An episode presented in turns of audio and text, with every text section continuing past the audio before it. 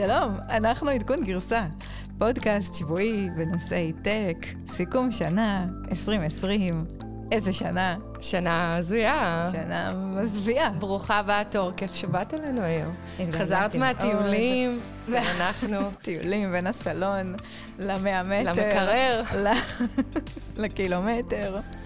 כן, תשמעי, לפני שנה ישבנו, אה, בערך בתאריך הזה, באולפני גל"צ, שעם כמה שהסתלבטנו עליהם, אנחנו ממש מתגעגעות. הכי מפנקים שיש, כן. הכי...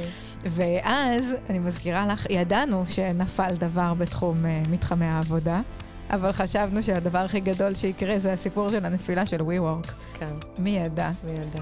מי ידע. אז אנחנו הולכות לסכם היום את 2020, אה, נדבר על כמה דברים משמעותיים שאחריהם העולם, או לפחות תחומים מסוימים לא ייראו אה, אותו דבר. אז מה לא יהיה ב-2021? זה, זה הפרק שלנו להיום. נכון. מה, מה אנחנו הולכות להשאיר מאחורינו אה, בשלב הזה, שכולנו אופטימיות, יש חיסון, העולם אולי הולך... אה, למקום טוב יותר. כן, אבל uh, קרו הרבה דברים משמעותיים uh, ב-2020. פייסבוק וגוגל עומדות בפני uh, פירוק, אולי 2021 תיראה שונה מאוד בתחומים של הביג טק, נדבר על זה קצת.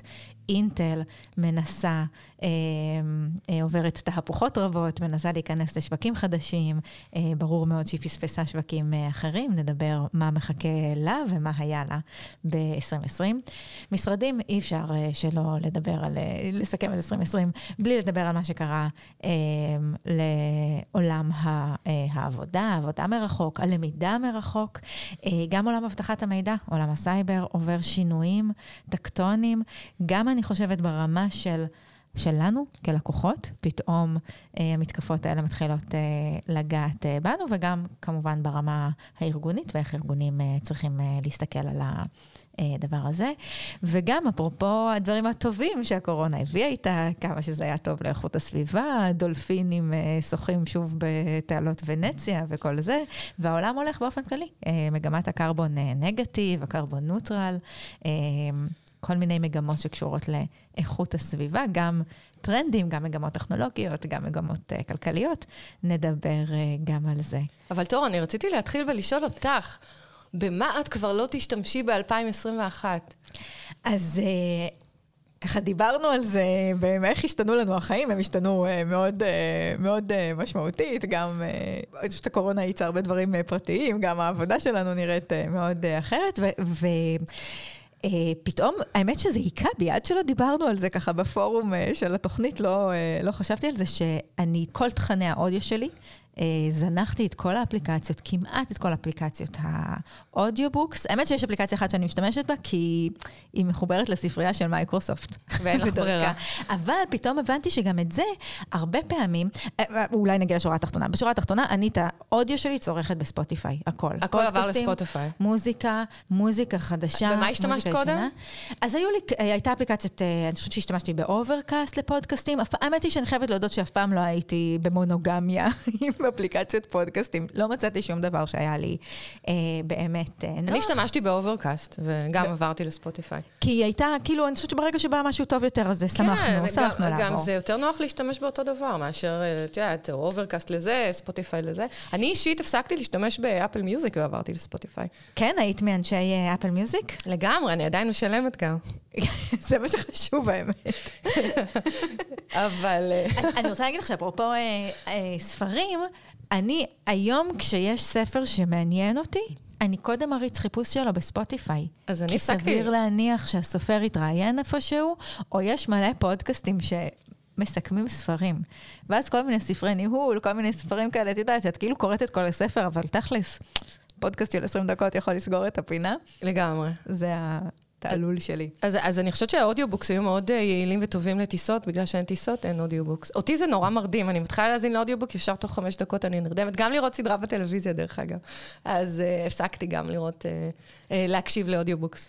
אני אישית uh, הפסקתי ללכת לחדר כושר, ואת יודעת, אני אומרת, זה משהו שאני גם לא אחזור לעשות. מן הסתם, נסגרו חדרי כושר, כן. אבל אני חושבת שזה דבר מיותר. את לא מחכה לזה?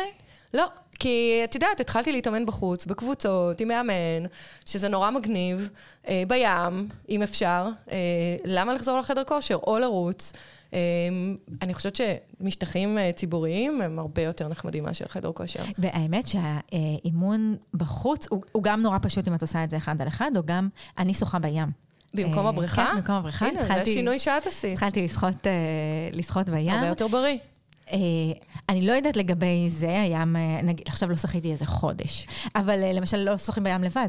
אז קבוצה. זה הפך להיות משהו, כאילו כל סיפור הקהילה סביב הקורונה, גם זה, את אומרת קבוצות ריצה, בים תמיד, כאילו, יש כזה מלא קבוצות. וואטסאפים שמתאמים, ו... כן, אני האמת היא. עשיתי המון שיעורים בזום, אבל אני חייבת לציין שקצת מיציתי. אני אמשיך לעשות את זה, כי באמת יש דברים שאתה חייב לעשות על מזרן, את יודעת, בחדר סגור ולא בחדר כושר, אז אני אמשיך, אבל אני חושבת שבחוץ. זו ב- הבחירה שלי ל-2021. בתחילת הסגר השני היו חדרי כושר שהזכירו את המכשירים שאצלם. אה, כמעט לקחתי לי זוג אופני כושר כן. בתחילת ה... אז אני קניתי המון ציוד של משקולות, ואת יודעת, אפילו שמתי מראה כזה מקיר לקיר. רציני. כן. אז אני אמשיך, יש לי עכשיו את הסטודיו בבית, ואני אהיה בחוץ. זהו, לא צריך יותר. אה, מה עם שופינג? עשית איזשהו שינוי? את יודעת, כולם מדברים על זה שמלא חנויות נסגרו, ומה... אני לא עשיתי הזמנה מאמזון אה, כמעט אה, שנה. אני חושבת שההזמנה האחרונה שלי וואי, הייתה, מ, הייתה מצב חמור. איך- אני אגיד לך מה, איפה אני הכי רואה את זה. הייתה לי סטייה קטנה בנסיעות התכופות שהיו לי לארצות הברית טרום תקופת הקורונה. הייתי ביום של הטיסה עוצרת בדרך לשדה בטריידר ג'וס, ומעמיסה אני גם. trail m... אז אני הייתי, אני הייתי מביאה דברים אה, אה, לא fresh, והייתי מביאה... כן, דברים ארוזים. אז לא נעים לי להגיד שעכשיו, כשאני מסתכלת במטבח, ויש לי עוד קצת, יש לי קצת תבלינים, יש לי כזה כל מיני oatmeal וכאלה, ואת מבינה שהם תכף בני שנה, נגמרים. ואולי כדאי... אה, לזרוק אותם. כן. אבל אמזון, אה, האמת היא שאני ממשיכה להזמין, כי תמיד יש מישהו שמגיע מארצות הברית, לא נעים לי להגיד. אני הייתי לא מזמן, אבל כל הזמן אנשים הם באים והולכים. שמסנג'רים, ואז בגללך אין מקום במזוודה, ברגע שאת ממהרת לשדה. כן, את יודעת, משפחה, חברים, מה לא נעשה אחד בשביל השני. אה, אז טוב, אז בואו נתחיל באמת לדבר על... אבל אה, אה, אני רוצה לשאול אותך, בהרגלי הקניות שלך אה, השתנו? את משתדלת יותר לקנות בארץ, יותר מקטנים, יותר מכאלה? כן, האמת היא שזה היה ש- כזה בהתחלה ועבר. אני, אני הייתי מזמינה המון מחו"ל, בעיקר הייתי עושה את רוב השופינג שלי בחו"ל ומביאה מאתרים, ואני פתאום מוצאת עצמי הולכת לקניון. אז דווקא אני כן רוצה לקנות יותר בחנויות, לראות את הדברים, לראות אנשים סביבי. אה, זה מעניין, כי שמעתי את מנכ"ל וולמרט מדבר אה, לפני חודש בכנס ווב סאמיט, והוא אמר ש, אה, שהם באמת אה, מחפשים אה, סטארט-אפים שיהפכו את חוויית הקנייה ליותר entertaining, כמו שאומרים באנגלית. אה, ואני חושבת שאני אישית נהנית לקנות בחנויות, גם בכלל, בחנויות בארץ. מי, מי צריך בכלל חנויות בחו"ל? כי אני חושבת שבאמת אה, שחוויית הקנייה, קניות הפכו להיות מאוד פונקציונליות, למדנו להיות מאוד מאוד אה, ספציפיים, להזמין הכל, כבר לא צריך כאילו ללכת, ובעצם הסיבה להיכנס לחנות צריכה להיות יותר מאשר להשיג, את, ה. להשיג את המוצר. נכון, ואני הולכת פעם, את יודעת, חודשיים, שלושה, את יודעת, בין סגר לסגר, אז זה לא שאני כל היום הולכת לקניון, אבל כשאני הולכת, אני ממש ממש נהנית. אז זהו. וואי, עשית לי, עשית לי חשק. יאללה, נעשה בוא נלך סיבוב פה ביחד. ב-TLV למטה. אז, אה, אז אני חושבת שאנחנו יכולים אה, להתחיל אה, בפרק עצמו, שזה בעצם חדשות מאוד מרגשות, כי אנחנו עוברים שינויים מאוד גדולים בעצם, ואנחנו הולכים לראות שהרבה טכנולוגיות משתנות, וגם ההרגלי צריכה שלנו בתור לקוח. אז בואו נתחיל ב, באמת במה שקורה עם פייסבוק וגוגל. אנחנו שומעים שהאנטי-טראסט תובע אותם, שתי תביעות לפייסבוק, שלוש תביעות לגוגל. אז בואו נגיד שאני קראתי כתבה מאוד מעניינת על בחורה, שקוראים לה אה, דיאנה שריניבנסן, שעזבה אה, חברת אה, אד, חברת פרסומות פרסום מאוד גדולה שהיא עבדה שם, והיא בעצם אומרת שרק גוגל ופייסבוק הם חברות פרסום היחידות בעולם שינצחו, ובאמת רק שם כדאי לעבוד. והיא בעצם... כותבת, אה, התחילה לכתוב, מקדישה את החיים שלה עכשיו לכתוב אסייז, אה, מאמרים, אה, על, על הנושא. אה, למה פייסבוק וגוגל באמת אה, נהיו מונופול, אה, והיא מאוד עוזרת לאנטי-טראסט בכל מה שהיא כותבת, היא מאוד מחדדת אה, איך פייסבוק וגוגל פוגעים אה, בצרכן אה, אה, בכל אחד מאיתנו, ומה הם מסכנים בעצם. אז אה, את יודעת, יש לך איזשהו say ככה על פייסבוק, על גוגל, משהו שאת רואה באופן אישי שהוא מאוד כזה צורם לך. תראי, אני באמת, אני חושבת ש... ש... זאת בדיוק השאלה, כי קורה משהו מעניין עם התביעות האלה. זה הרי נמצא באוויר כל הזמן. הסיפור הזה של לפרק את, ה, לפרק את הביג טק, בתקופת הטרום בחירות של ארה"ב, אליזבת וורן מאוד העלתה את הדבר הזה אה, לשיח, אפילו רצתה להקים רשות ממשלתית שתעסוק בפירוק החברות, ואז אני, חייב, אני חייבת להגיד שאני באופן אישי, זה מאוד מאוד קסם לי, זה היה נראה לי רעיון נכון ורומנטי וזה, אבל לא ראיתי שום מצב שבו זה קורה במציאות. ופתאום התביעות האלה נותנות, מנסות בעצם לתפוס את הדבר הזה שאנחנו מרגישים בבטן, שלא נוח לנו מול הכוח הזה, אבל קשה לשים עליו את, ה... קשה את לשים האצבע. עליו את האצבע, וג... ויותר משקשה לשים עליו את האצבע ולעשות את המהלך הזה של naming, זה נקרא של לתת שם לבעיה. כן. יותר משקשה לשים על זה את האצבע, גם נורא מסובך לפעול, כי את בעצם לא יודעת איזה השלכות את תייצרי, ובהקשר של פירוק הביג טק, מדברים הרבה על פירוק אה, חברת הנפט הגדולה משנות ה-30, שהתפרקה ל-34 חברות, שעד היום הן קיימות, שברון, כן? ו- נכון. אה, וכל אז, אלה, אז פה אבל, מדברים. אבל זה לא, זה לא עזר לצרכן, זה לא טיפל במחירים. אז יש, יש פה בעצם שני לבלים של שאלה, אחד זה מה בעצם מפריע לנו, מה בעצם לא בסדר, והשני זה מה אפשר לעשות כדי לייצר את ההתנהגות ולייצר את המצב בעולם שאנחנו שואפות אליו. כן, אז, אז רק ככה להסביר למאזינים, אז פייסבוק בעצם מורכבת אה, מפייסבוק ווואטסאפ ואינסטגרם, אז מדובר לפרק באמת את פייסבוק לש, לשלוש. אה, גוגל מורכבת... כי, כי, כי בתביעה מול פייסבוק, הטענה היא ש, שמדיניות רכישת החברות של פייסבוק היא מדיניות ש, שבעצם נועדה לחסל את התחרות. נכון. לא, היא, היא, המניעים שלה הם מניעים שהם אה, לא טובים לציבור. זה גם זה, וגם אה, פייסבוק הוא בעצם היא עוקבת ומשתמשת בדאטה של הלקוח, ונותנת בעצם עוד ועוד שירותים, היא מטרגטת אותנו, ואני אתן לך דוגמה. בעצם אה, שבוע שעבר דיברתי עם כמה חברים בקבוצה בוואטסאפ, ודיברנו על איזושהי טבעת שרציתי לקנות, ושלחתי את הלינק בוואטסאפ, ואחרי יומיים זה הופיע לי בפייסבוק. וזה קצת מטריץ', כי בעצם פייסבוק עוקבת ומשתמשת אה, בדאטה של הלקוח, אה, והיא בעצם מטרגטת את הלקוח, מוכרת לו דברים, משווקת לו חדשות, יודעת, יודעת עלייך הכל, וזה קצת מטריד, ואם יפרידו בין פייסבוק לוואטסאפ, בעצם לא יהיה את החיבור הזה. עכשיו, הדבר שמטריד מאוד זה שהם סוחרים בנתונים על הלקוח. זאת אומרת, זה לא נתונים, או סחרו, לא נתונים שנשארים רק אצלם, זה נתונים שעוברים הלאה לכל מיני אפליקציות, כמובן שאתה צריך לעשות קונסנט, אבל מי בכלל חושב על זה? כן, אני חושבת אגב שאם אנחנו נקפוץ רגע לאייטם שנדבר עליו לקראת הסוף בענייני uh, סייבר, באמת אנחנו יותר ויותר מבינות שעצם איסוף, זה לא רק העניין של מה את עושה איתם, עצם איסוף הנתונים הוא דבר, uh, הוא דבר, הוא פרקטיקה מאוד מאוד, uh, מאוד בעייתי. כן, ואת יודעת, יש עוד, uh, עוד בעיה, שבעצם גם פייסבוק וגם גוגל, הם בעצם שולטים בכל הפרסומות. Uh, הם גם, יש להם את הלקוח ויש להם גם את המפרסם. שניהם, שניהם בעצם אה, עובדים עבורם והם יכולים לקבוע את המחיר. הם גם משתפים פעולה ביניהם, הם החליטו שהם לא מתחרים אחד עם השני בפרסומות, שזה משהו שאנטי טראסט לגמרי, לגמרי אה, מכניס בתביעה, ובגלל זה אין תחרות, והם בעצם מחליטים מה יהיה המחיר של פרסומות, ואין סיכוי לאף חברת פרסום או לאף אה, אפליקציה להיכנס בהם, הם מעלים את המחירים, אה, אבל למפרסמים הגדולים אין ברירה, כי את יודעת, זה, זה הפלטפורמה שמושכת הכי הרבה קהל. אז אחד התביעות הגדולות, באמת אה, מאוד מאוד מאוד מאוד מתסכל שפייסבוק וגוגל קונים מתחרים כדי להרוג אותם, אה, בעיקר פייסבוק האמת, וזה מצחיק שב-2014 פייסבוק בעצם הכריזו שהם מתחילים לעקוב אחרי הלקוחות, וכולם נורא נורא שמחו, כי זה בעצם פתח איזשהו, את יודעת, עולם חדש בתחום הפרסום, כולם שמחו בעולם, לא הבינו כמה רע זה יהיה, וכמה הפרטיות של הלקוח תיפגע, ואת יודעת, אין פה שום רגולציה, נכון? אז אני חושבת שהרגולציה באמת נסרכת, נסרכת מאחור. הרגולטור לוקח הרבה מאוד זמן להבין מה קורה, ואז אה, להעביר את הרגולציה, ובאמת הסיפור הזה של, ה, של רכישת מתחרים, אני חושבת שהוא יהיה, הוא סיפור מאוד, מאוד קל. זה מאוד ברור, גם אני מבינה שמתוך החקירה, מתוך מיילים אה, פנימיים, גם אה, יש שם ממש ציטוטים של, של מרק צוקרברג, ש, שממש מסביר שזאת המדיניות, והדרישה של ה-FTC, של ה-Federal Trade Commission, רשות הסחר הפדרלית, היא בעצם דורשת שפייסבוק, אה, היא שואפת לזה שפייסבוק תמכור את וואטסאפ ואינסטגרם, וגם תדווח על כל רכישה שהיא מבצעת מעל עשרה מיליון דולר, שזה, מה זה, זה כסף שנופל להם מהכיס, הם לא מתכופפים להרים בכלל. זה... לגמרי, היום האנטי טראסט, אה, את יודעת, כל מה שקשור לרכישות זה מיליארדים, מאות, עשרות מיליארדים של דולרים רק צריכים לקבל אישור. דרך אגב, יש פה עוד איזושהי בעיה, שנורא נורא קשה באמת, כמו שאמרת בהתחלה, להוכיח מה הבעיה כאן? כי מה קורה? הרי פייסבוק וגוגל הם שניהם אה, פלטפורמות חינמיות. אה, אני ואת משתמשות בהם ללא, ללא תשלום. זה אומר שאנחנו בוחרות להשתמש בהם, אז איך אפשר לתבוע אותם על משהו שבעצם אנחנו בחרנו לעשות? אני חושבת, שב, אני חושבת שבמובן הזה, לפייסבוק יש סכנה הרבה יותר גדולה אה, מגוגל. אני חושבת ש...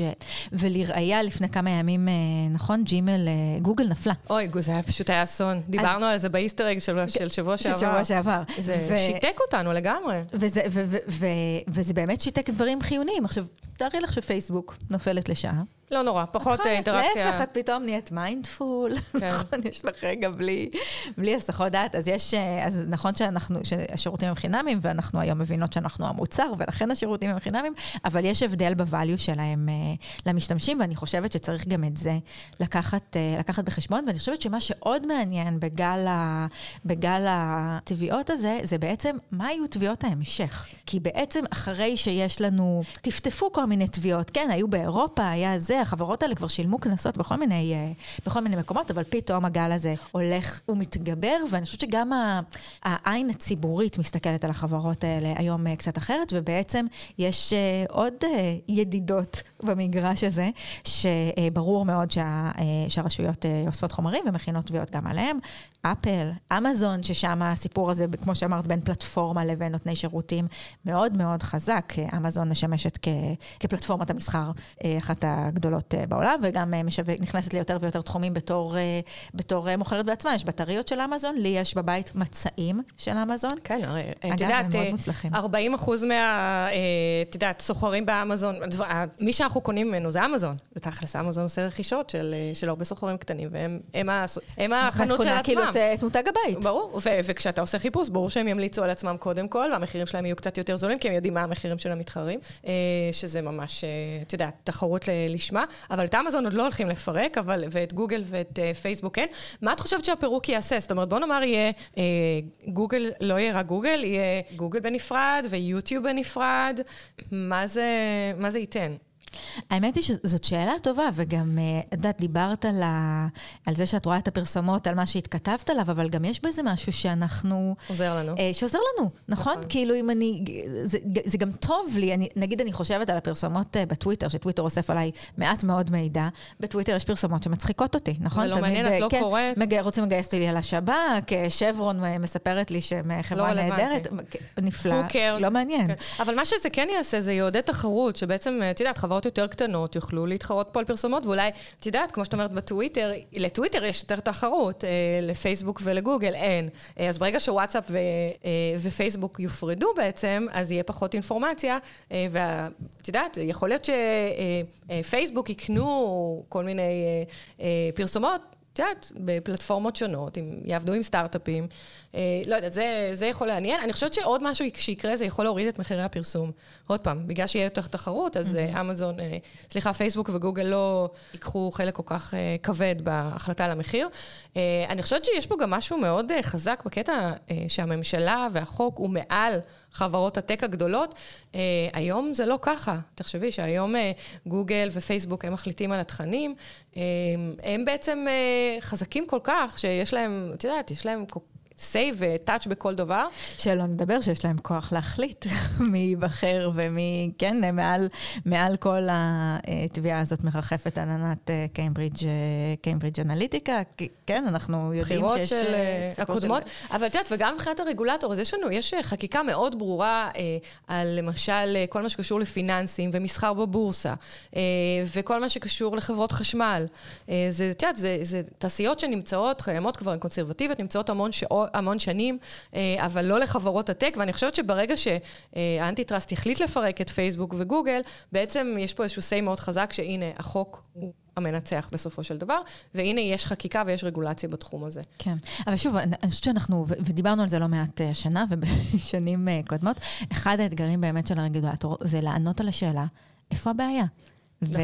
ולמרות שכולנו מרגישים אה, בבטן, אה, בבטן אה, שזה בעיה, וכולנו יודעים שכשהרבה כוח מצטבר רק במקום אחד זאת בעיה, קשה מאוד לשים על זה את האצבע ולפעול בדרכים. דרך אגב, פייסבוק וגוגל שניהם מאוד מאוד מנסות ככה, את יודעת, להגן על עצמם מאנטי טראסט, מעבר לזה שהן עובדות ביחד, ויש הוכחות שהם אמרו שהם יגנו אחת על השנייה במקרה של תביעה.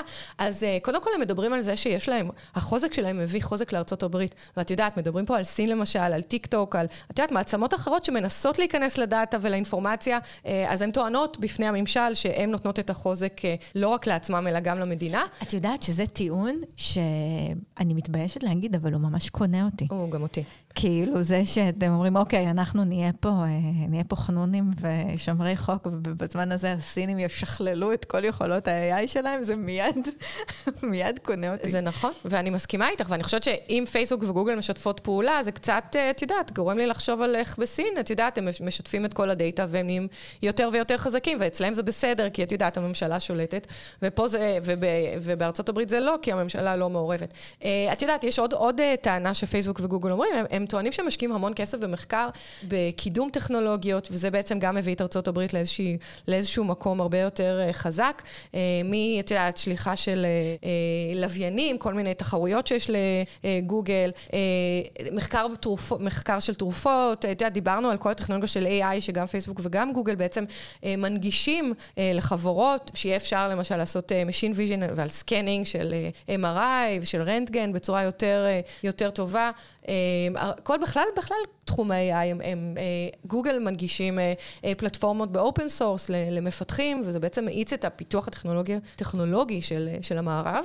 בכלל, ה big tech תומכים, תומכים באקדמיה, ולא, את יודעת, כשיש לך חוקרים שהם מסוגלים להתפרנס היטב גם מיום עבודה בשבוע באחד מה big tech, ועדיין להמשיך במחקרים שלהם באוניברסיטה, אנחנו יודעים שהקשרים האלה הולכים ומעמיקים. נכון, ואת יודעת, הם גם טוענים שהם הופכים את העולם יותר טוב מבחינת consumer אלקטרוני קצת, הם מקדמים את כל התחום של AR ו-VR וגיימינג וקלאוד ו... ו... ו... שהם צודקים. תראו איזה מהפכה טכנולוגית עברנו בכל השנים האחרונות.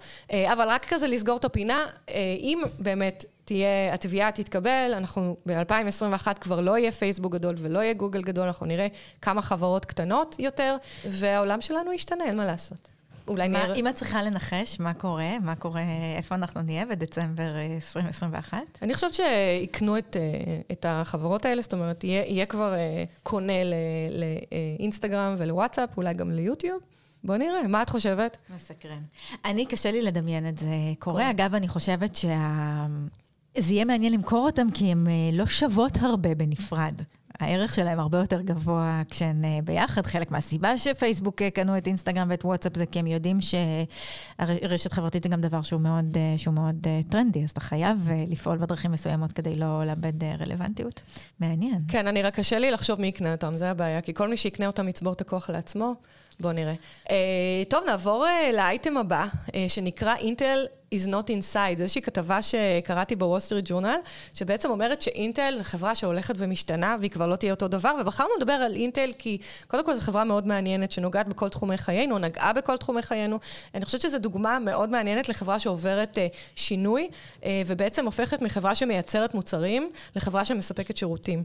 Uh, אז uh, תור, מה, מה, מה את שמעת? אז קודם כל, אני מסכימה שאינטל היא חברה שהיא מאוד מעניינת אותנו, גם בגלל היקף הפעילות שלה וגם בגלל הנוכחות המסיבית שלה בישראל, זה המעסיק נכון. הפרטי הגדול בארץ. אם אכן אינטל תעבור בהצלחה את השינוי הזה שהיא מנסה לעשות עכשיו, ולעבור מחברה יצרנית, חברה שיש לה fabs ים גם גדולים מאוד, גם, גם אה, בארץ, לחברה של שירותים, לדבר הזה יש השלכה משמעותית על כלכלת ישראל, אז זה ככה מסקרן אותנו מכל מיני אה, מקומות, וגם אינטל קצת, אה, בשנים האחרונות נראית קצת כמו ילד הכאפות של big tech, נכון? אפל הם מכניסים לה, פתאום מייקרוסופט מכריזים שהם יפתחו מעבדים משל עצמם, ואינטל שבסך הכל שיחקה יפה במגרש, אולי במגרש קצת יותר קשה להתלכלך בו, כן, אה, צריכה להמציא את עצמה מחדש, ויש לה משימה גדולה מאוד. המניה שלה מג'עג'עת לה כן. ומבטאת את הקשיים האלה. כן, אז מה שאת מדברת, רק ככה למאזינים, אז אה, בספטמבר ענקית המעבדים אינווידיה הכריזה שהיא קונה את ARM.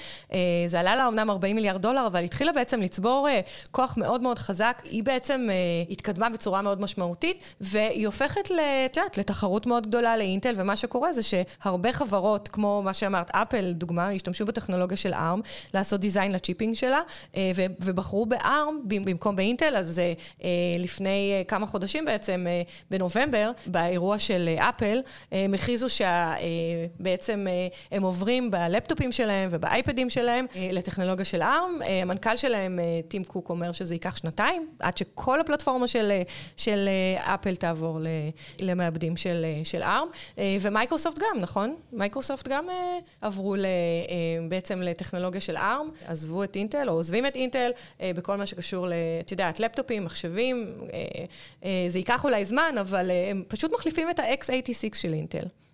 אז אינטל מבינים שבצ'יפים הם לא יכולים לנצח, או שהם לכל הפחות צריכים להתרחב למקומות נוספים, והם מתרחבים לעולמות של שירותים. למשל, בתחום הרכב רכשו את מובילאיי, רכשו את מוביט, עשו פה כמה רכישות מאוד יפות בשנים האחרונות. נכון, זה באמת מדהים. דיברנו על זה שאמנון שעשוע לפני, עוד פעם, בווב סאמיט, התראיין, והוא בעצם אומר שהם מפתחים רובוטקסי, מפתחים גם את הפלטפורמה של ה-autonomous cars, זאת אומרת, כל המצלמות, וזה באמת משהו שאינטל, את יודעת, זה עדיין חומרה, אבל הם גם מפתחים את השירות עצמו, והם עשו את הרכישה של מוביט, כמו שאמרת, כדי שהם יוכלו לנבא איפה הרובוטקסי הזה צריך לנסוע, באיזה לוחות זמנים, באמת שיהיה להם את הקהל של הנוסעים שיעלו על הרובוטקסי. בעצם אינטל הולכת למכור שירות של תחבורה ציבורית, שזה מטורף. אפילו תשלומים לאוטובוס, ניר ארז התראיין בשבוע שעבר ודיבר על כמה טוב לנסוע באוטובוס וכמה הפלטפורמה של, של מוביט היא, היא יעילה בתשלום לאוטובוס, כי אני לא יודעת מתי נסעת באוטובוס פעם אחרונה. אני לא עשיתי את זה ממש. אולי מוביט אני... אני יכולה לתרץ את הקורונה. בקורונה לא עליתי על תחבורה ציבורית. לא, אני לא עליתי שנים, לא נעים לי להגיד.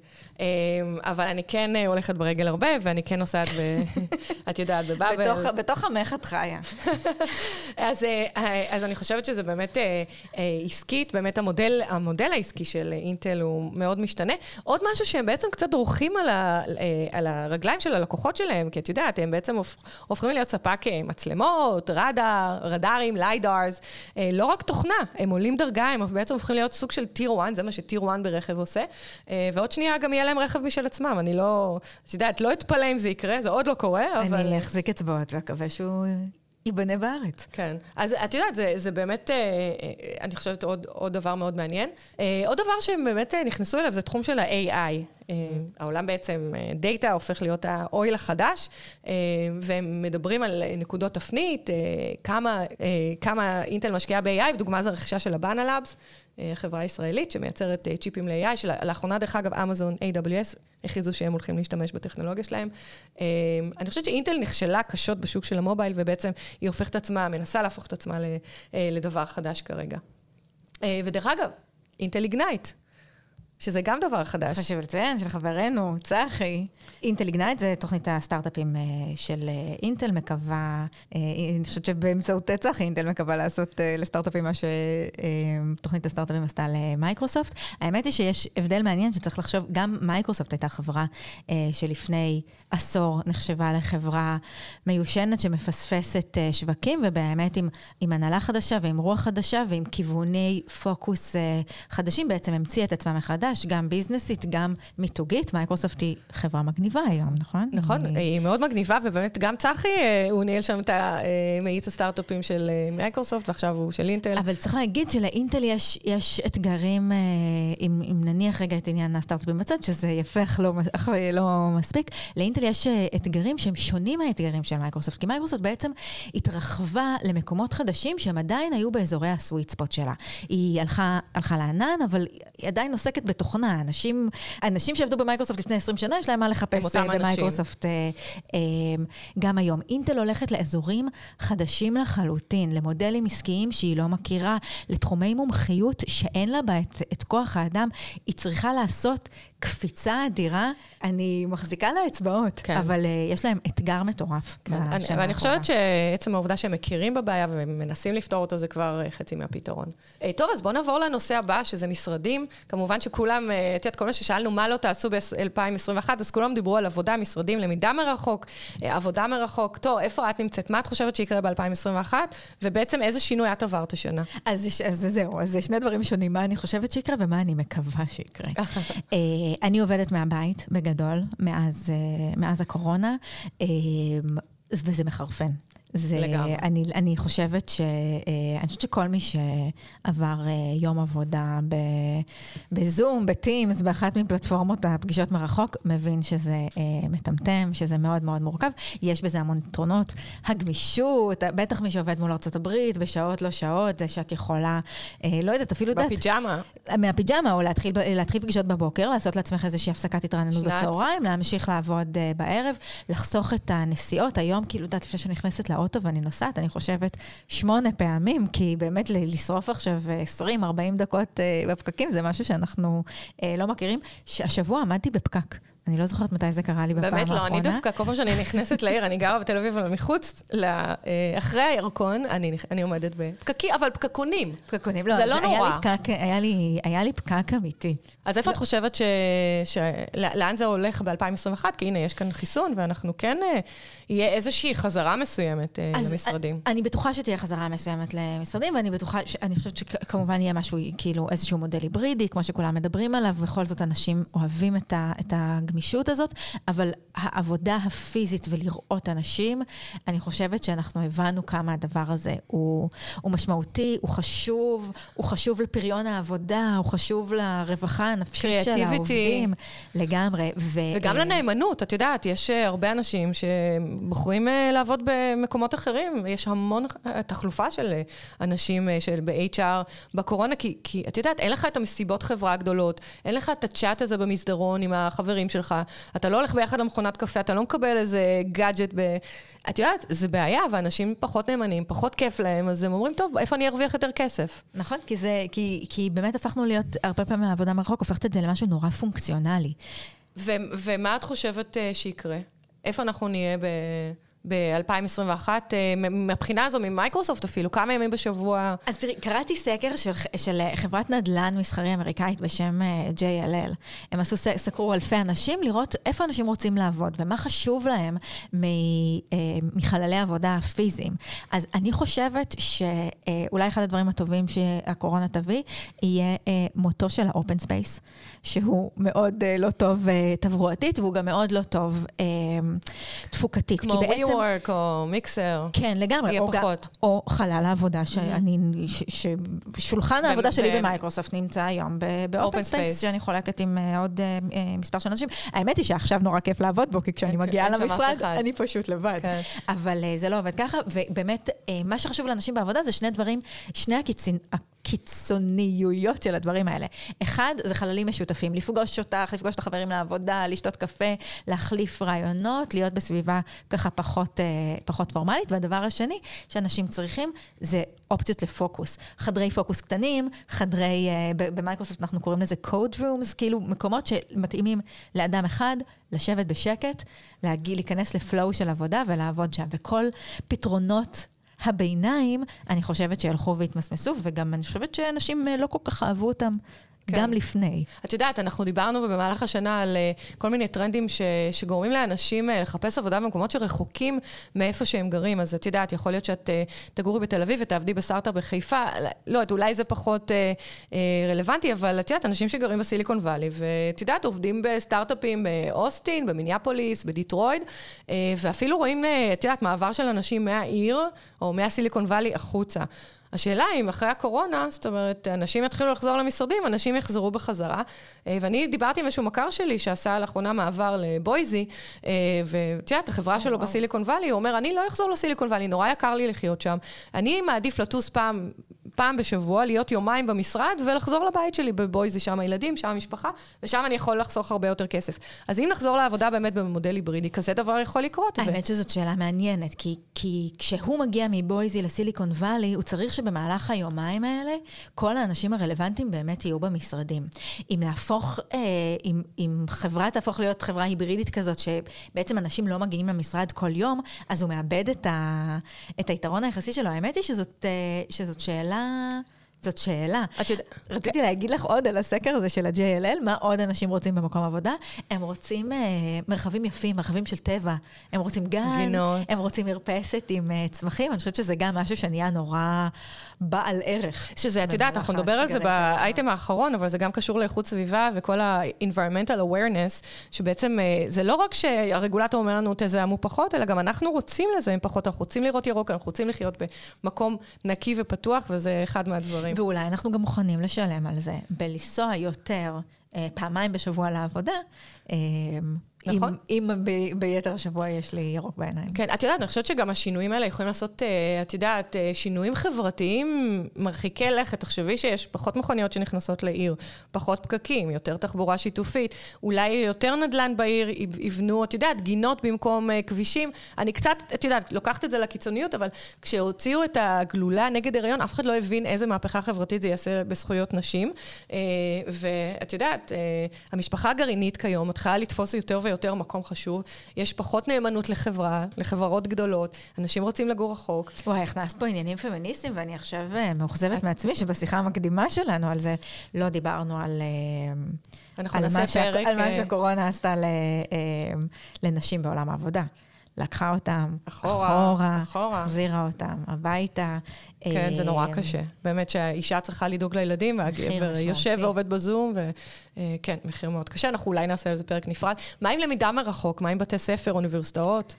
אז אה, יודעת, לי אין ילדים, אבל אה, כל מי שהסתובב ברשתות החברתיות, או כל מי שיש לו ילד בבית שהיה צריך ללמוד אה, מרחוק, הבין שהדבר הזה אה, הוא פשוט קשה. אה, לא עובד. אגב, גם, גם במקומות, אה, גם באוניברסיטאות, אני חושבת ש... זה, זה ידענו כבר מזמן, כל אוניברסיטאות המוק למיניהם, קורסרה וכל אלה, הלמידה מרחוק, אחוז סיום הקורסים שם הוא מאוד מאוד מאוד נמוך. אה, אוניברסיטאות בארצות הברית, אה, קראתי... מאמר של הנשיא של וזליאן, שלח לי את זה דוקטור אה, יניב פלר, שהוא פרופסור אה, בווזליאן, שבעצם כתב על כמה, שב, כמה שחשוב בעצם אה, להיות ביחד וללמוד ביחד, והאמת שיש איזשהו, כאילו כשאני חושבת על זה, יש איזשהו חשש שבמקום הזה של השכלה גבוהה, שם פערים כלכליים יבואו מאוד מאוד לידי ביטוי, כי מי שעשיר ויכול להרשות לעצמו להיבדק, לבדוק את הסטודנטים פעם בשבוע, לת... שישבו מעט סטודנטים. אה, שיחזרו באמת בשיעור, לחזור אה, יוכל ל- להחזיר, לאולמות, יוכל להחזיר לאוניברסיטה. לאולמות. אוניברסיטאות, את יודעת, אה, עירוניות, אה, אוניברסיטאות של, ה, אה, של הסטייט, שאליהם הולכים אה, אה, בעלי הכנסה יותר אה, נמוכה, לא יכולים להרשות לעצמם את התנאים האלה, יצטרכו להמשיך אה, ללמוד מרחוק, ובעצם עד שהם יתחסנו. ישמרו את הפערים. כן, וזה דור שהתחסן אחרון, שזה קצת, אה, קצת בעיה. אה, את יודעת, מה שקורה בעיקר באוניברסיטאות, אני רואה, באמת, את רואה בעלי הכנסה גבוהה, אה, ילדים או סטודנטים, הולכים ושוכרים דירה ביחד ליד האוניברסיטה, ובעצם ממשיכים את החיים, במרכאות, היחסית רגילים שלהם, ללמוד מהזום, אבל כן לחוות את החיים הסטודנטיאליים, ואת רואה את זה בארצות הברית כמעט בכל מקום, ואני מכירה הרבה ילדים שעושים את זה. אה, מצד שני, ילדים שלא יכולים להרשות לעצמם לשכור דירה, והם לא יכולים לחזור לגור במעונות, אה, הם עושים את זה מהבית, ונורא נורא קשה להם, ואת יודעת, ילדים נכנסים לכל מיני סרטים, והרבה באמת נושרים, או מפסיקים את השנה ומחליטים אה, להמשיך בשנה הבאה. אז אה, כן, אנחנו, יש פה שינויים מאוד גדולים, שהולכים לקרות, ימשיכו לקרות, אה, ואנחנו נמשיך, אה, את יודעת, לה- להגיע להקליט בגלי צה"ל בשנה הבאה, שזה יהיה, אה, כי הפסקנו קצת בגלל הקורונה, נחכה זה- לזה. זה רמז דק כפיל להפקה שלנו בגלי צה"ל. כן, בבקשה, קבלו אותנו בחזרה. מתגעגעות. מתגעגעות מאוד. Uh, טוב, האייטם הבא, את יודעת, זה cyber security. לא היה פרק שלא דיברנו על זה, העונה או בחודשים האחרונים. Uh, מה, מה את אומרת, תור? מה את שינית ב cyber security בשנה האחרונה, שאת יודעת, יהיה אחר uh, לכל החיים? אז אה, מה ששיניתי זה שהוספתי ל-to-do list שלי להוסיף two-factor authentication לכל ה- לכל כנ"ל, הדברים, דרך אגב. אבל זה יושב ב-to-do list. כאילו, אה, זה לא, אני הגיע- עשיתי את את זה. עשית את זה. את. אה, בן אדם אה. תפקודי. אבל אני חושבת שבאמת כל פרשיות אבטחת המידע בעולם, בארץ, חוץ מהרבה צחוקים, העלו גם את הסיפור הזה, שזה, קרוב אלינו.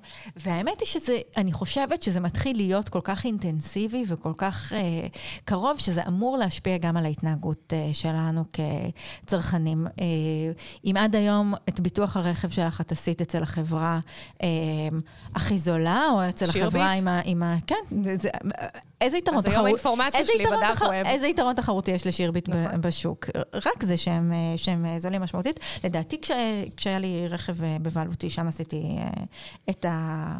את הביטוח, כי הם באמת, הם, הם, הם, הם, הכי זולים, ומה, את יודעת, זה לא איזה מוצר שיש לך איזה... זה לא כזה משנה. איזה מותג. כן, כן. את הולכת עם זה, אבל, אבל אולי עכשיו אנחנו נתחיל להיות יותר מודעים גם למה קורה עם הדאטה שאוספים מאיתנו, וגם אה, אולי זה יהיה משהו שיעזור לנו לקבל, אה, לקבל החלטות ולהסכים אה, לשלם קצת יותר. הדבר היותר חשוב שאני מקווה שה, שהמתקפות החוזרות והנושנות האלה יעשו, זה יאותתו לארגונים עצמם שאבטחת מידע זה דבר... אה, זה דבר שצריך לקחת אותו מאוד מאוד ברצינות, ו, אה, ולבנות אה, מנגנונים, גם של עדכונים שוטפים. אנחנו יודעים שהפריצה של שירביט הייתה מבוססת כמעט כולה על חולשות ידועות, שכל מה שהיה צריך זה לפטפט אותם, נכון? כן, ו- זה, אולי, זה אולי לא היה פריצה של אבל... חובבנים. והאמת היא ש... 75 או 80 אחוז מהפריצות זה פריצות חובבניות, כי את יודעת, לא, החברה לא הגנה על עצמה מספיק. אה, את יודעת, הרבה פעמים אה, יש אה, הסתכלות רק מה הרגולציה מבקשת, ובגלל זה חברות לא ממש מגדילות את הראש ועושות את המינימום. ואני חושבת שמה שאת אומרת בבחירה שלנו, של באיזה שירות לבחור בתור בחירה שאנחנו משלמים עליה, תהיה גם איך היא מגנה על עצמה, ולא רק לפי הרגולציה, אלא באמת כל חברה תצטרך לפתוח את הראש ולהגן על עצמה במקסימום. גם פריצות נוספות בעצם מתבססות על חולשות ש... שהן ידועות, על, על, אה, על דברים שכבר התגלו והיה אפשר מאוד בקלות uh, לתקן אותם. ויש פרקטיקות שאני עוקבת בטוויטר אחרי הרבה מאוד uh, חוקרי uh, אבטחת מידע, יש הרבה מאוד חוקרי אבטחת מידע ישראלים, הם גם מאוד שנונים, אני מאוד, uh, מאוד uh, ממליצה. Uh, והרבה פעמים את רואה שמוצאים פרצות, פונים לארגונים, והארגונים לא לוקחים את זה ברצינות. שלא נדבר על לייצר תוכנית אה, שנקראת תוכנית באונטי, שמאפשרת בעצם לחוקרי אבטחת מידע לבוא, לעדכן אותך שיש לך איזושהי חולשה אה, בארגון, לעזור לך להישאר, אה, להישאר מאובטחת, ואת נותנת לאותם חוקרים טובים כמה שקלים על זה שהם, אה, על העבודה שהם, אה, שהם עשו, זה דבר מאוד מאוד מקובל. בארץ הוא לא מקובל, אה, הם נתקלים המון פעמים בתגובות נורא נורא מזלזלות, ב, אה, באיומים, ב... זאת אומרת, כל התרבות הזאת של, של, של חוקרי אבטחת מידע שעוזרים אה, לארגונים מאוד מאוד לא מפותחת פה, וזה נורא חבל. יש בארץ קהילה גדולה של אנשים שהם בטוב. זה גם ככה תחום שהוא נורא נורא קשה. יש המון כסף גדול באזורים הרעים והדארק, וחבל שאנחנו לא מפתחים יותר את הקהילה הזאת של חוקרים שרוצים לעשות uh, טוב. מאוד, uh, מאוד מטריד. וקצת רק לציין מה היה בשבוע שעבר, למי שלא הקשיב לפרק, אז היה הפריצה של האיראנים, אה, הם פרצו לאבנה לאבס, חברת הצ'יפים mm-hmm. הישראלית, ובעצם גנבו IP של, אה, של אה, צ'יפים ב-AI, וטעינו אם האיראנים מתכוונים לייצר צ'יפים, אז אנחנו לא יודעים, אבל הנה, יש כאן גם גניבה של IP. הרוסים, ההאקר רוסי, ההאקרים רוסים מטעם הממשלה פרצו ל, ל, ל, לפנטגון, ל-FBI וגם למשרד הבריאות האמריקאי, ובעצם גנבו IP שקשור לחיסון של הקורונה. אה, ועוד דברים אחרים, את יודעת, היה, באמת, הייתה פריצה ענקית דרך FireEye ו SolarWind, אה, כן. גם בעיה של authentication את יודעת, זה חברות מאוד ידועות, מאוד, שאתה סומך עליהן, והן באות להגן על ארגונים גדולים, על כל ה network שלהם, גם, ולא רק, לא רק על הממשל, גם חברות נפט, חברות tech, אה, והנה הצליחו הרוסים אה, להיכנס לכולם, וזה מפחיד, כי יש פה גורמים, אה, פריצות של גורמים עוינים, שאת יודעת, זה לא סתם שהאינפורמציה שלך, הדרכון שלך יהיה מפורסם בעיתון, אלא באמת יש כאן גניבה של אינפורמציה, יש גם, את יודעת, אינפורמציה מודיעינית קשה שזולגת, ודיברנו על, את יודעת, ישראלים שתקפו את הנמל בסוריה, וסורים שתקפו רשתות חשמל בישראל. מאוד מאוד מפחיד, כל הסייבר באמת עולה מדרגה, זה כבר לא היה מה שהיה. טוב, טרנד אחרון שהלך וצמח ב-2020, ואני בטוחה שיישאר איתנו גם ל-2021, הוא אה, טרנד איכות הסביבה. אה, חברות הולכות אה, אה, לכיוונים של להיות carbon neutral ו carbon negative. אלה שני מונחים שבעצם מתייחסים לאיזון בין כמות הפחמן שהחברה גורמת לייצור שלו, לעומת ההשקעה הכלכלית בסילוק פחמן. והכוונה, כשחברה היא carbon neutral, זה אומר שהיא משקיעה כספים בתוכניות שעוזרות לצמצם את הדבר הזה, שמשהו שמשתווה ומאזן את, ה, את פליטת הפחמן שהיא אחראית לו. carbon negative אומרת, הגדלנו ראש ואנחנו אפילו עושים יותר ממה שאנחנו מזהמים. יותר ממה שהרגולטור מבקש. נכון.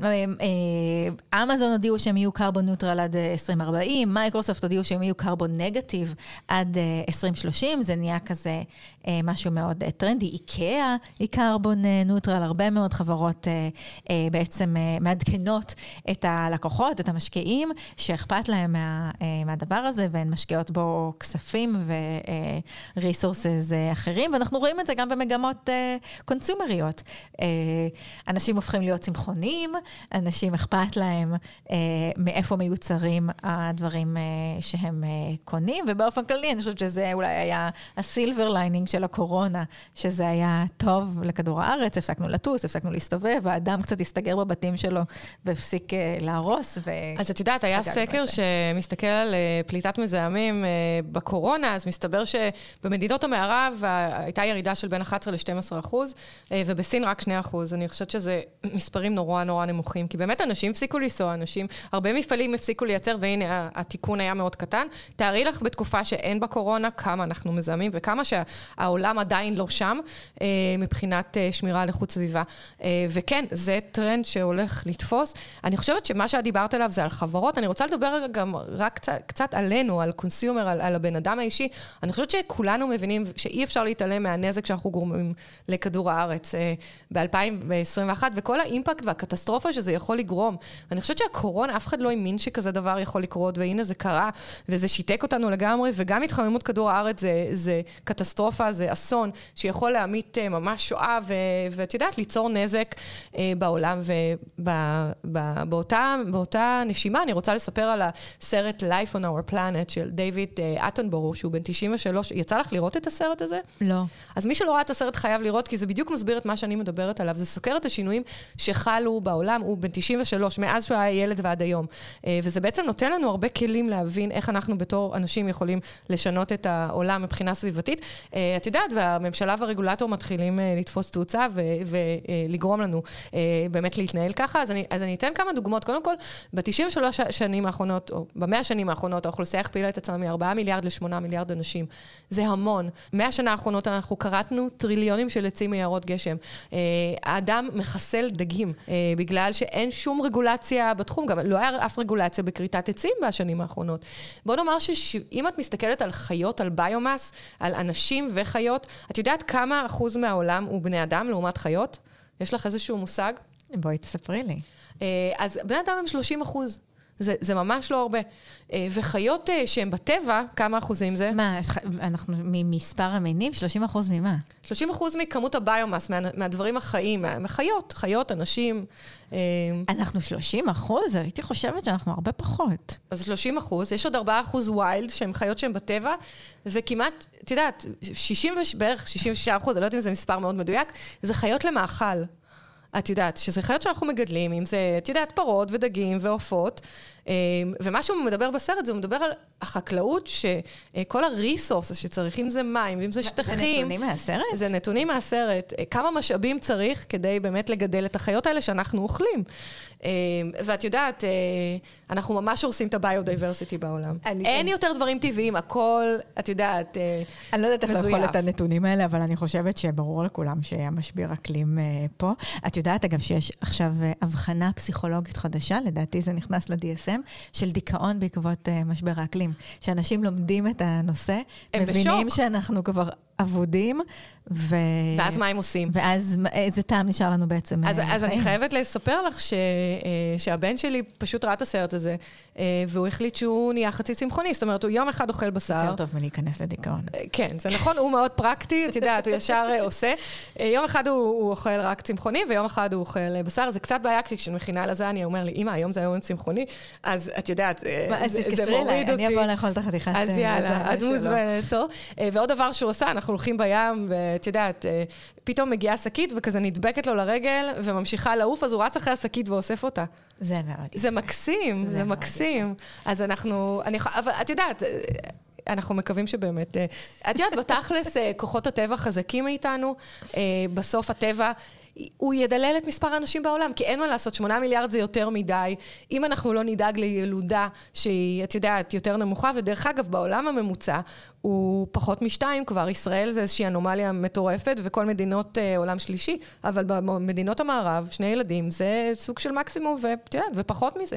אז לצמצם ילודה, עוד פעם, לא שאני ממליצה לכל המאזינים שלנו, אבל צריך קצת לפתוח את הראש. אה, וכמובן, אה, את יודעת, אה, כל אחד שיעשה את מה שנכון לו. את קיבלת את השקיות הכתומות מהעירייה, דרך אגב, של לא. ה recycling? לא קיבלת? לא אז קיבלתי. אנחנו קיבלנו שקיות כתומות, ובעצם כל האריזות יכולות ללכת לשם, אריזות פלסטיק, אריזות קרטון. אמ, עיריית תל אביב התחילה, בואי, אני חייבת להגיד לך, הייתי צריכה לקרוא המון, ולחפש באינטרנט ולהבין מה, מה הם רוצים שאני אעשה עם השקית הזו, כי בגלל שגרתי בארצות הברית, ושם מקום נורא ברור ומוסבר, ואת יודעת, מגיל אפס מלמדים אותך איזה דבר לשים באיזה לא פח. לא הייתה לי חוויית מהגרת כמו שהיה לי תמיד. שחזרת לארץ? לא, מול הפחים, אני אף פעם... בכל שנותיי בארצות הברית לא הצלחתי להבין מה הולך לאיפה. הקרטון של הפיצה עם הגריס של הפיצה, זה לקרטון, או זה לזה, אף פעם לא הצלחתי. אז בגלל שלא נולדת שם, אבל בארצות הברית, את יודעת, אני הרגשתי, הרגשתי בדיוק כמוך כשעברתי לשם, והילדים שלי מרגישים נורא בארץ, הם נולדו שם, אבל מסתבר שעיריית תל אביב נתנה את השקיות הכתומות, ואתה יכול בעצם לשים אותם ליד הפח, והעירייה תאסוף את כל הארגזים. הדבר הנוראי זה שאסור לשים שם בקבוקים.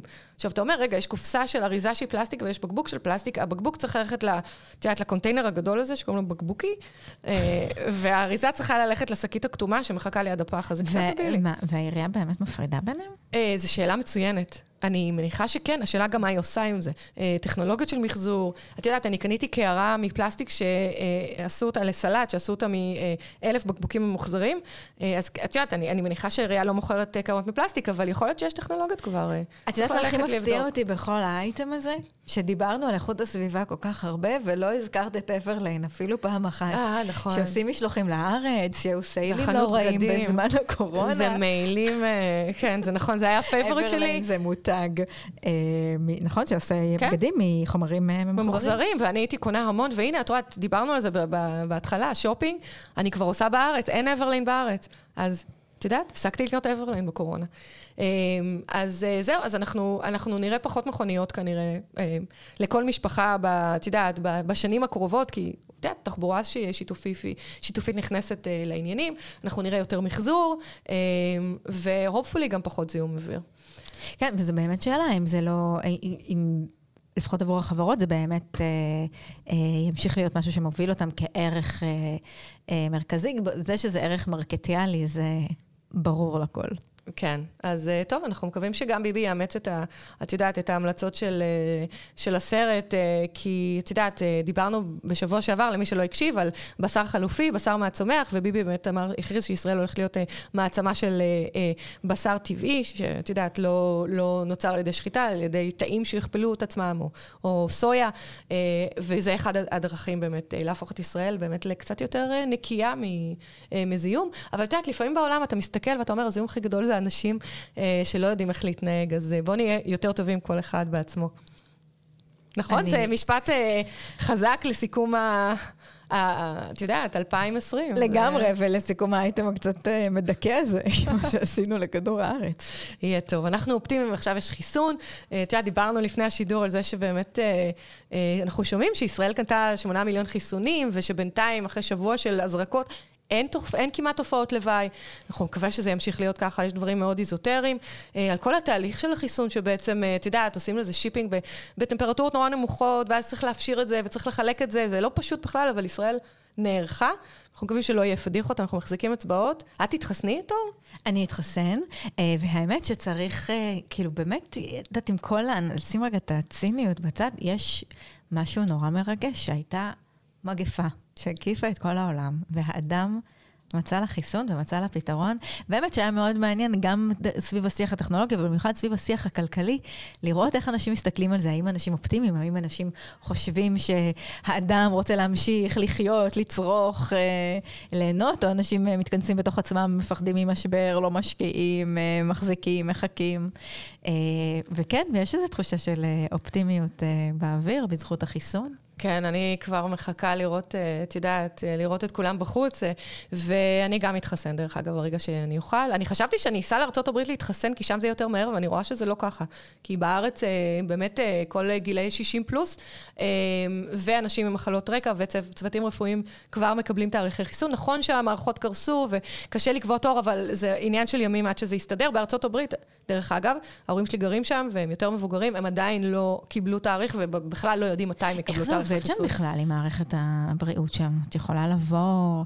הרי להיבדק, מאוד קל ללכת להיבדק שם, זה אני יודעת אה, מחברים, שאת אה, פשוט נכנסת ל... לקורונה. את קובעת, את קובעת אה, תור, כן, להיבדק לקורונה, את פשוט קובעת תור במרפאות. קל כמובן, אם יש לך ביטוח פרטי, בריאות ברור. פרטי, כי זה...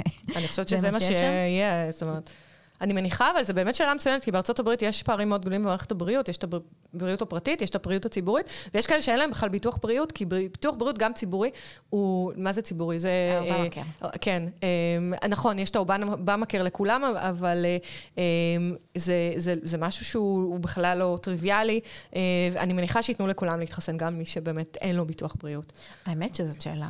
ממש אה, מעניינת, שאולי כדאי שלא נחפור בה, כי היינו, ב, היינו בנימה אופטימית. כן, אז אנחנו, אנחנו נסיים בברכת אה, שנה טובה לכל המאזינים. שנת, אה, שנה אזרחית טובה, אני לא יודעת אם יש לך תוכניות לסילבסטר, אני מניחה שמסיבות לא יהיו, אבל... לפחות לא, לא פומביות. לא פומביות, אולי מחתרתיות. יאללה, אז תור, מה זה כיף שבאת, אנחנו נראה אותך בשנה הבאה הרבה יותר.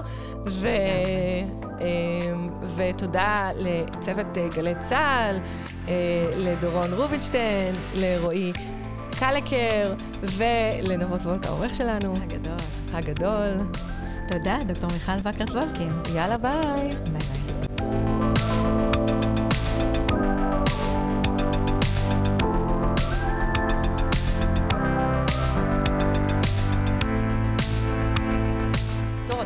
הדברים שאמרנו זה ש... את יודעת, ב-2021 אנחנו נחזור לגלי צה"ל, לשדר מיפו, מ... את יודעת שזה לוקח כל כך הרבה פקקים להגיע לשם, כן, והתחנה... להתגעגע מאיזה שנה לא שיפצו אותה. אבל את יודעת מה, מה אני הכי מתגעגעת? באמת? לחומוס האחרון.